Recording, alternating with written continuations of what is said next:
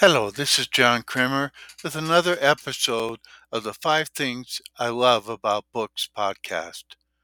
Today's episode, we're going to talk about the difference between men and women and how, how often they read a book. In a recent survey, 50% of college educated women reported having read a book for pleasure in the past week.